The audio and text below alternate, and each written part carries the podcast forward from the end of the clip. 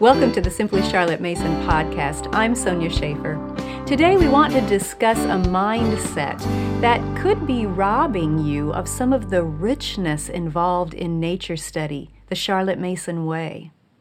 We want to talk about your mindset of either a checklist, yep, just do that, or is it a relationship in nature study? And here to join me is my friend and coworker Karen Smith. Karen, I know this is a subject near and dear to your heart. Yes. In fact, sometimes you share it with me as your pet peeve. Yes, I do. Do you want to explain what that peeve is? Many moms treat nature study as just a checklist. We saw a robin or some other creature out in nature and they check it off the list as if that is done with. We don't have to do that ever again. We don't ever Let's have find to see something another else. robin. We don't ever have Right. to, yeah. Right. Instead of getting to know the habits and the characteristics of that robin or whatever else they've been looking at, which is what nature study is all about getting to know the characteristics and the habits of things in nature. That's the relationship Mm-hmm. part. How do you get to know? How do you form a relationship with nature friends? I mean, it's more than just a cursory identification. Oh, I recognized this bird and I found out its name. It, I'm done. That's Mm-hmm. not a relationship. You need to get to know, take the time to watch it and to notice what you can about it. What colors are on that object? How are those colors on that object? What's the size of that object? How does it move? Hmm. How does it, what does it eat? How does it, if it's a bird, how does it fly? I mean, there are so many things that we can learn about an object in nature if we take the time to notice. You've mentioned before some of your favorite naturalist authors and how they have taken time, to me, an extraordinary amount of time to study just one thing. Yes. Do you want to, to share some of that with our listeners? One of my favorite nature authors, R.D. Lawrence, once spent four months camped next to a beaver pond to learn all he could about the habits of beaver in their natural habitat. Another um, gentleman, he's a professor at a, at a college, has spent decades, Dr. Rolf Peterson, he spent decades studying the relationship between wolves and moose on an isolated island, Isle Royale in Lake Superior. And I mean, decades. Just, Just focused studying, on focused on the wolves and the moose and the relationship between predator and prey between those two species.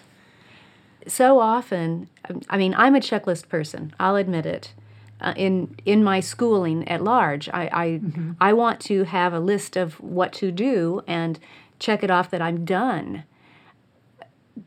So i guess in nature study what i need to do is make that mental shift between yes i need to schedule that we're going to do nature study and i can check it off that we did do it as scheduled but not check off i'm done with this nature friend Yes, because those nature friends are going to come up again and again and again.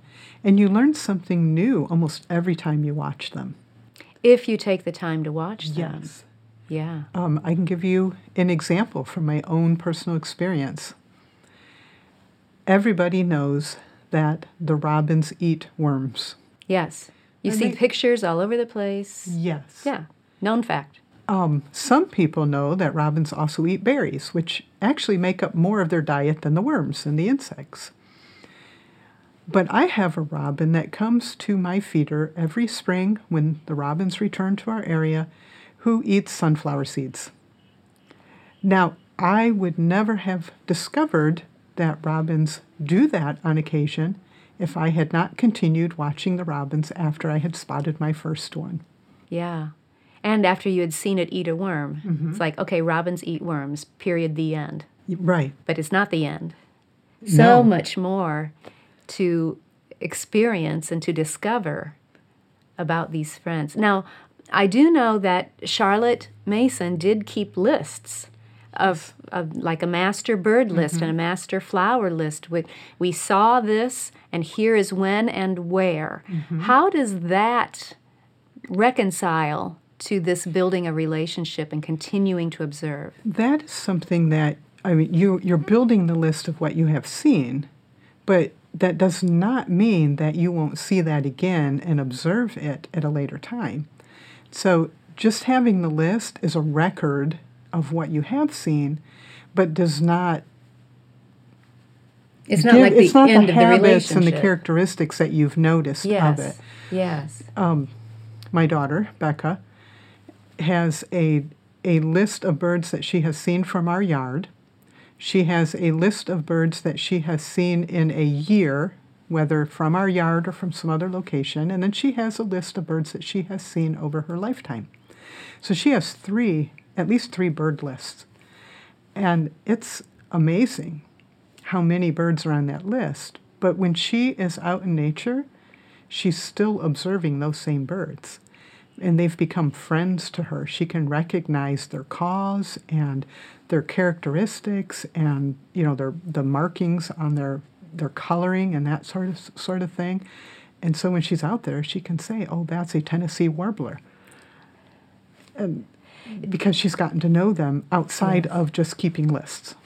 It kind of reminds me of um, we have certain friends that we invite to the house to have dinner or go mm-hmm. out to dinner with them. And so maybe on my calendar, I could look and see, okay, here's the last time we saw that friend. But that's not the whole of our relationship. Right. We talked about many things. We got to know each other much better when we were together. And maybe we've texted or f- had a phone conversation since then. So the relationship is ongoing and developing, even if we track when we actually were face to face last. And that's a good comparison because you don't check your friends off the list because you because you Saw were them, with them. Well, saw them. Okay, never have to see them again. But you continue that relationship, and when you're with them, you probably learned something new about them that you didn't know before. Because you're in a different mm-hmm. circumstance, a different situation. Or you talk about different things, and Yes. something comes up that you didn't know before, Yes. and And so that robin might be in a different situation than last time you saw the robin. Mm-hmm. So now you have an opportunity to learn something new. It seems like it all boils down to not being in a hurry when you're watching yes, because you never know when something is going to occur that will be oh i just learned something you Yes. you cannot dictate what your nature friend is going to do right. and when it's going to happen Yes, that's true. And I think that when you when you work so hard to identify something immediately, mm-hmm. whether you're using an app or you have your field guide right there because you want to know what it is, that's a good thing. But don't let it be the end. Mm. Make sure that you learn something about it too, besides its name. yes yes and continue to go back mm-hmm. and learn more about it maybe next time you'll recognize it right away Yes. hopefully but you can learn more about it Yes. during that inter- encounter. Thanks.